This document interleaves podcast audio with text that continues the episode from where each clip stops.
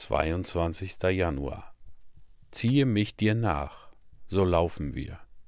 Hohelied Kapitel 1, Vers 4.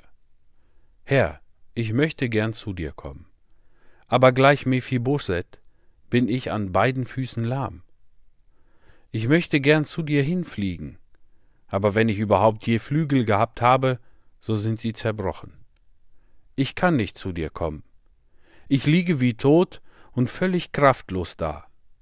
Es ist eine milde, huldvolle, aber mächtige Erweisung der göttlichen Kraft, die ich nötig habe und erflehe.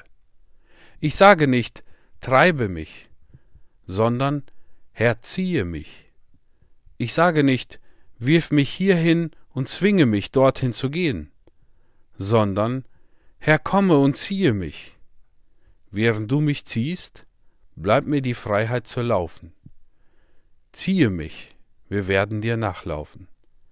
Wir haben nicht mehr nötig, von neuem geboren zu werden. An uns, die wir an Christus glauben, ist dieses Wunder bereits geschehen. Wir bitten nicht um Vergebung und Rechtfertigung, als Gläubige besitzen wir diese unschätzbaren Gaben schon. Was wir nötig haben, ist das Wirken des Heiligen Geistes, uns näher zu Christus zu bringen, und darum rufe ein jeder den Herrn an, ziehe mich. Wir sind nicht tot, wir sind auferweckt und lebendig gemacht worden. Unsere Trauer darüber, dass wir nicht so nah zu Christus kommen können, wie wir es gern möchten, beweist, dass wir lebendig sind. Beachtet, dass dieser Vers sagt, ziehe mich dir nach, so laufen wir. Mir gefällt der Wechsel der Fürwörter. Es ist, als ob ich beten sollte.